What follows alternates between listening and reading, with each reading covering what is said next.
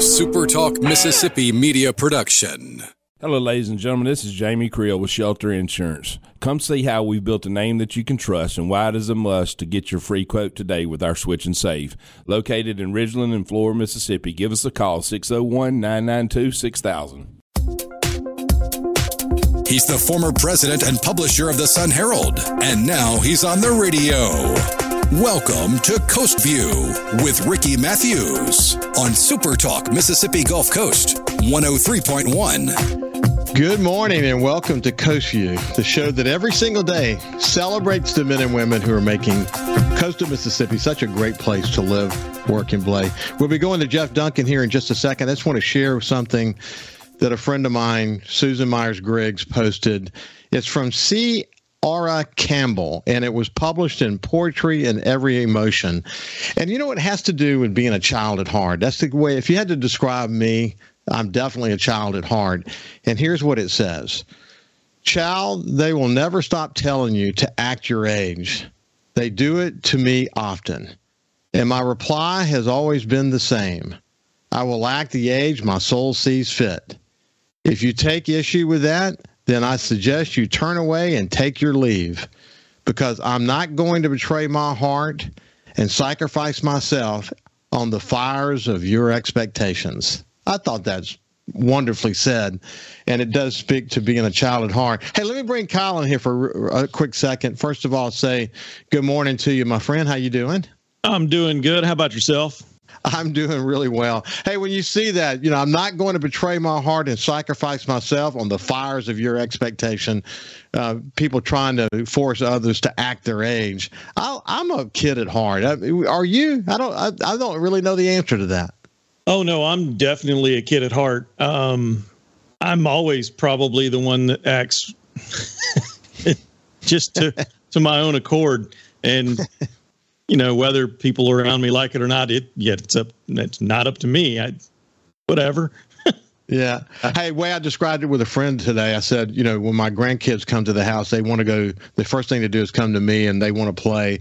And then when my kids were younger, all they wanted to do was play with dad. And even before we had kids, uh, kids used to knock on our door in our neighborhood and ask if Mr. Ricky could come out and play, and their dads would come together, and we would have these like big football games and jump ramps and bicycles. I love that stuff, and uh, you know that keeps you young, my my friend. Thinking having that frame of mind. It does, you know, and you know, I've always been that way because I guess just the way I've grown up. I had an uncle, my uncle Eddie, when as far back as I can remember, he was always the one that was always a kid at play as well. I mean, it was always the two of us that got in trouble at dinner because he's shoving straws up his nose and looking like a walrus or something like that. And you know, many years later, I find myself doing that. I did that with my kids. I do that with the grandkids. Um, I'm still the one that gets told to stop it. There's people looking. hey, listen, I, I, had an Uncle Eddie in my life too. That, that's a great way to look at it. Anyway, man, thanks for what you do to support the show. We're going to run move over now to Jeff Duncan from NOLA, NOLA.com and the Times Picayune. Hey, Jeff, did you have an Uncle Eddie? I had a, a, Uncle Jack who taught me how to fish and uh, kept me young by taking me around behind my uh, mother and my aunt's back, and basically the first one to let me try a, a, a beer. I remember. so yeah, he was the cool uncle, Uncle Jack. Uh, you know, I uh, we're, we you know what, buddy, we're all young at heart. You know, that's just that's just the bottom line, and uh, some of us more so than others. That's for sure. I, I, and you know, coming back to Kyle, you know, he is a little bit of a practical joker. I can see that. I can see that in him for sure. And you know, he loves to fish with his son. And when you're out in the outdoors, that kind of brings you back to your roots in a lot of ways and reminds you of your childhood. That that's for sure. Hey, listen, uh, the Saints are at combine now, and uh, we had a we had an availability yesterday actually, and got to hear the coach talk about why he believes Derek Carr is an elite quarterback.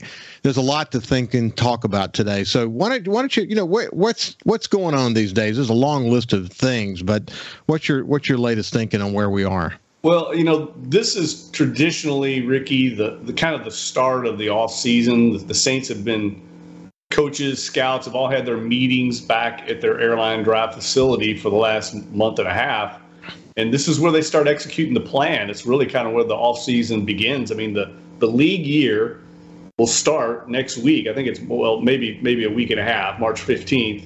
Um, begins the league year, and that starts free agency. So the, the Saints are positioning themselves at the combine.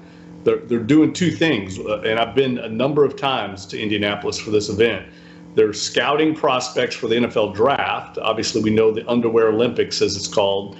Uh, you know, players performing all these skill tests, medical tests. That's one facet. But the other, really, I think, more important facet for the coaches, general managers is is meeting with agents. This is like the center of the NFL universe this week. All the agents are there representing their free agent players. And that's why we saw Derek Carr has already met with the Saints. He met with the Panthers. I think he's going to meet with the Jets today. Um, his agents are there, and they're they're basically going to start negotiations and figure out. That's really what's more important than even the. They have video of these workouts for the players they'll look at that when the draft. The draft didn't until the end of April. But, you know, there's plenty of time. They'll fly, see these guys work out in person. It's really more about getting ready for free agency. And the Derek Carr sweepstakes now involves another NFC South team, the Carolina Panthers. And if you just watched all the other NFC South coaches and general managers, Terry Fontenot used to be with the Saints, representing the Falcons yesterday. Everyone is looking for a quarterback. It's amazing. They're all missing a quarterback. It's actually going to be the subject of my column for Sunday. Whoever I think can land either Derek Carr or the Falcons were to get the Lamar Jackson uh, hunt, I think immediately becomes the team to beat in the division. It's really fascinating. I don't think we've ever seen a division in the NFL with four open quarterback competitions. Wow, it's really incredible. Listen, um, you guys have done a great job at NOLA.com and the Times Picayune. You guys have done a great job of like breaking down all these contract negotiations, how much has been saved, and just kind of working their way through that. You've done a good job of uh, of, of sharing uh, what what what the coach had to say about Pete Carmichael and defending him, and why they think Derek Carr is is a player. You know what's interesting? You mentioned Lamar Jackson. Man, he is he worth what he's asking for? I mean, he's coming out wanting what Deshaun Jackson got in terms of a guaranteed contract. What's your thoughts about that? Well, the quarterback position has just gone, you know, it's gone off the charts. Uh, you know, we're talking about quarterbacks like Daniel Jones and Derek Carr that I think are considered good quality starting quarterbacks in the NFL, but not really the elite tier quarterbacks and the going rate that they're asking for is $35 million a year. So that that market has gone to another stratosphere. I can remember when Drew Brees signed his deal just a few years ago for 20 million a year, and that was the largest contract in Saints history. And now that's half of what elite quarterbacks are getting. So it just shows you how quickly that is mushroomed. And and that's really I think a huge uh, consideration right now for the New Orleans Saints is I know they feel like they have a roster that can compete, but to get a quarterback like a Derek Carr, you've got to pay elite money, and they don't really have that luxury right now. It really is built more for having a, a rookie quarterback uh, that you're paying on a rookie deal. That that's really how their salary infrastructure is laid out. But the roster maturity is built for a mature quarterback. It's really a, a conundrum, I think, for Mickey Loomis and Dennis Allen. Now, obviously, they're negotiating and talking to Derek Carr, so they have a plan to get him under the cap. They obviously have worked it out, but at what expense will that be to the rest of the roster? I think that's and how long? How long do you commit to Derek Carr? How many years? All these things I think factor into whether he comes here or not, or whether he goes to the Jets or Panthers. You and I have talked about this before that Jameis Winston may never play another game for the Saints, but he's quick to remind people that he's got another year on his contract. And um, there's a school of thought out there that says, do the Saints draft a quarterback, just like you just pointed out? Keep Jameis Winston, let them go at each other, and and and build for the future as opposed to thinking that they've got something that they can continue to put some band-aids on and go win with it they're they're kind of in a in a weird spot right now, aren't they? Yeah, well, I mean, Jameis Winston, his contract is for one more year. It's at roughly about 14 million, so it's pretty affordable for a starting quarterback. given what I just mentioned. Uh, but man, there's a lot of, of, of burned bridges there. I think they've got to figure out how to rectify that. But any any general manager will tell you, Ricky, you don't let a player go until you have to. And so right now he's still under contract, but the Saints can walk away from that deal. There's an out in it. Uh, they can walk away and actually save money against their cap. So I would expect them to do that at some point. It reminds me a lot of when the Saints had Aaron Brooks in 2006. He was still on the team, still under contract, but as soon as they signed Drew Brees, the next day they let Aaron Brooks go. So you don't you don't walk away from him until you have to, and, and that's probably what's going to happen with Jameis Winston. But there's no reason to let him go now because you don't have anybody to replace him. Certainly better to keep him under contract right now. We're coming to the end of this segment, but when we come back with Jeff Duncan from NOLA.com and the Times Picayune, we'll talk about what Dennis Allen had to say in, uh, in the last couple of days. Uh, one defending Pete Carmichael and and I mean pretty pretty strongly. And he had other things to say as well. We'll see what Jeff has to say about that when we come back on the other side. We'll see you after this.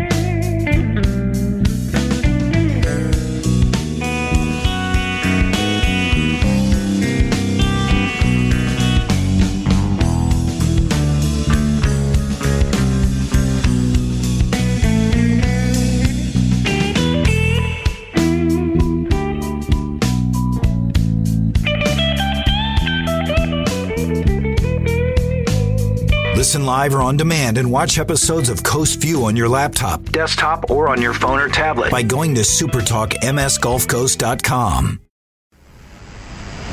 His love for the coast is why he's here.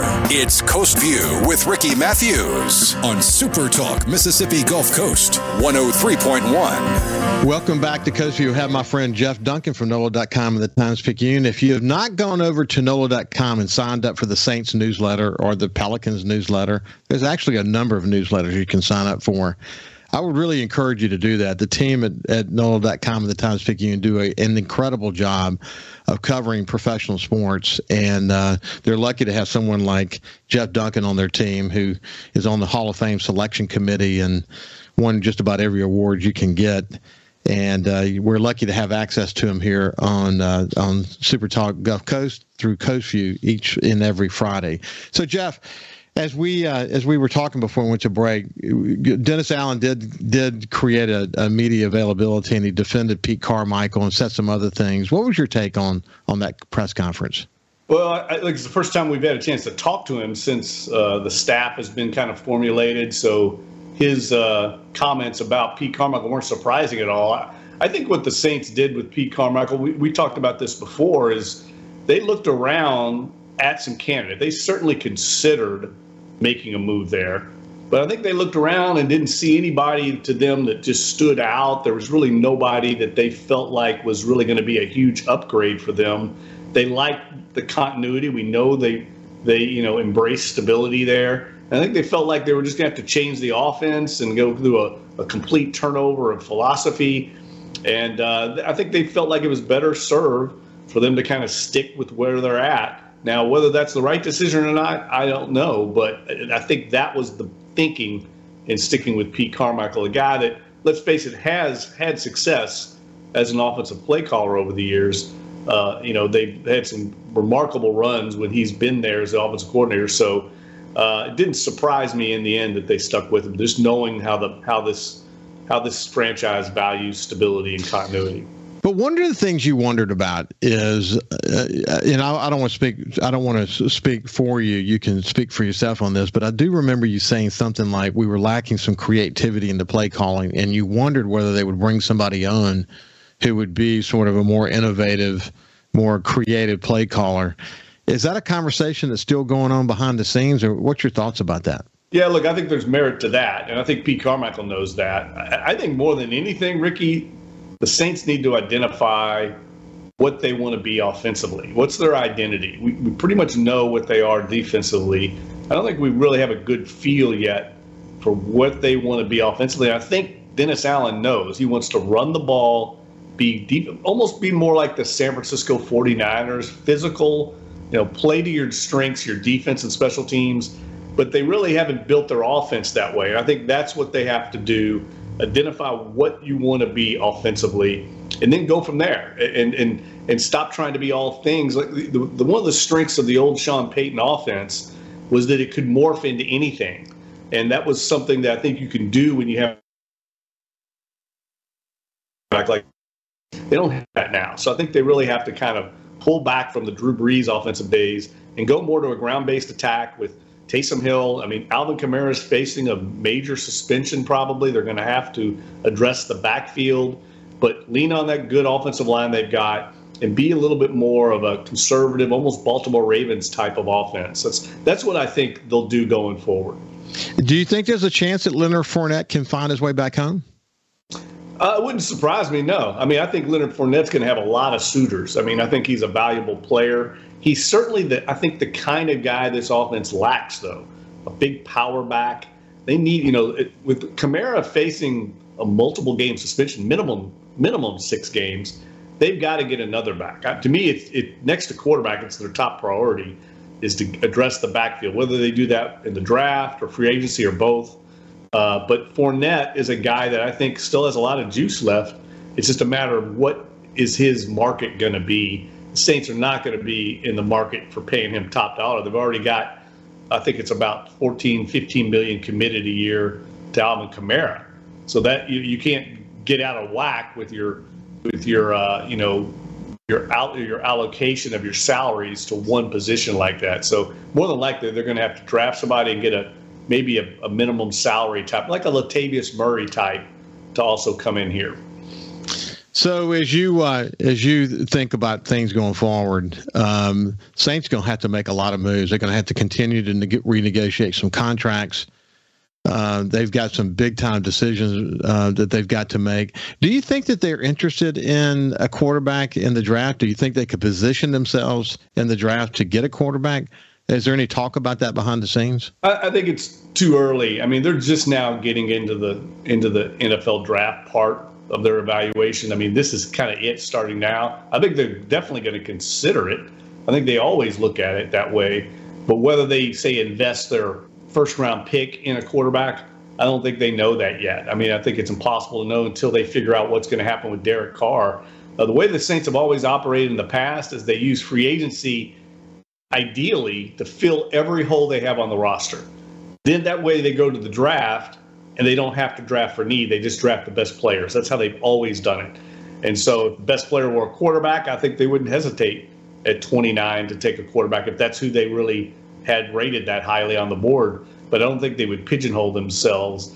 Uh, now, the other thing that's coming up, Ricky, and, and we can talk about this next week on the program, but they're going to have to make a decision on Mike Thomas. I mean, Mike Thomas March 17th, I think it is, is due a $31 million roster bonus that he's guaranteed if he's on the roster on March 17th. That's not far away. It's a couple weeks away. So they have to make a decision on him whether they're going to release him, trade him, more than likely release him, or restructure his deal again that becomes more palatable, get rid of that massive roster bonus and that way he stays on the roster. But I expect more than likely he's going to get released. Ooh, that's going to be so interesting to watch. Hey, listen, I've signed up for a couple of media that cover the Denver Broncos like a blanket, sort of like NOLA.com and Times Picayune does the Saints. It's been interesting watching Sean Payton make his moves. You know, the coaching selections and how he's approached it. That man, he's obviously a lot of what he's been doing in terms of how he's managing the media and what he's doing internally inside that organization is very culture changing. It's very different than what they're used to, and they write a lot about it. But what, how, how you know, what, what's your thoughts on on uh, how he's doing so far in Denver? Yeah, look, I think you hit the nail on the head. He's he's changing the culture there, and that if you know Sean Payton uh, he said it the other day. That means being obsessive about every detail, and that's the way he operates. I mean, I know they've got a big. This is something he did in, in New Orleans, and he's doing in Denver. I think Friday night he has his whole staff there, coaching staff, scouting staff, for a big dinner. He's big on that, like a big camaraderie type thing. I know he goes around. He did it in New Orleans. They go around the table. Each coach or scout stands up introduces themselves, tells background about each other. It's just kind of a getting to know each other session. They did that every year in New Orleans, even after 15 years, they still did it. Uh, he's big on getting away, getting getting the group together, kind of that teamwork. Uh, I, I, think they're going to win quickly in Denver. I just know how he works, and I know he's fired up right now about it. Now they got a tough division. They got the, the defending Super Bowl champs in their division, but I would not discount the Broncos this year. They got to get the quarterback situation straightened out, and I think that's probably job one for Sean right now. And uh, you know, we'll move over to the Pelicans for a second. It's just been tough to watch, man. I mean, Lord, how mercy! They started out as you and I discussed last week on a roll, and now you got the coach trying to explain why what they've experienced more recently differs and or maybe is doesn't differ from the the beginning. Of course, key injuries, Zion's you know, sort of extended injury. It's been really tough to watch. But what's your read on them right now? Well, look, they got a big win Wednesday night out in Portland. That was a big one. I mean, that that's a team that they're kind of right even with in the standings in the conference. Uh, they're just trying to survive and tread water right now and get into the playoffs. If they can get in, and you know, they got that extended play-in game now where the nine and ten seeds can play each other and get into the top eight. You know, that they're going. That's where probably they're going to end up right now. Without Zion in the lineup, they really struggle offensively to score. Uh, that was a good win against Portland, but they got to come back Friday night and play at Golden State uh, you know, the defending champions. That's going to be difficult. So I just think any win they can get to kind of keep in the hunt and hopefully get Zion Williamson back, then they got a puncher's chance when you got your big dog back. But I think it's pretty clear right now, Ricky. Zion Williamson is the guy for this team. I mean, Brandon Ingram's a very good player, but he's more of a Robin, not a Batman, if you know what I mean. he doesn't move the needle. He gets his 20 points a night. He's a terrific player but he doesn't really affect winning the way Zion Williamson does. When Zion Williamson's on the court, everything gets easier for everybody else. That hadn't been the case with Brandon Ingram. What are you hearing about Zion? I think it's going to be a couple more weeks at the earliest. Uh, you know, these these hamstring injuries are finicky. These soft tissue ones, and he had a major setback there. So uh, now they've got other injuries too. I mean, Jose Alvarado's out, Larry Nance Jr., key role players for them are also out. I think it's going to be very difficult for them to beat Golden State and Golden State right now. Uh, so it, right now, any win is good for this team. We're, we're just scrapping to stay in the hunt. Well, Jeff, thank you for joining us today. Next week, I want to we'll circle back on the Steve Gleason book that you're collaborating with Steve to write. What a fascinating journey that's been for you and uh, look forward to kind of getting an update about that book. What a what a terrific opportunity for you and Steve to tell such a compelling story about a, a man's thirst for life. And uh, you're, you're, I know that you're honored to to be in a position to write it. But until next week, have a great have a great day and, and rest of the week, and we'll see you next Friday. Thanks, Ricky. See you next weekend, buddy. You bet. This has been Jeff Duncan from NOLA.com and the Times Picayune. We'll see you right after this break. Subscribe for free to the Coast View podcast on iTunes, Google Podcasts, Spotify, or wherever you get your podcasts. A SuperTalk Mississippi media production.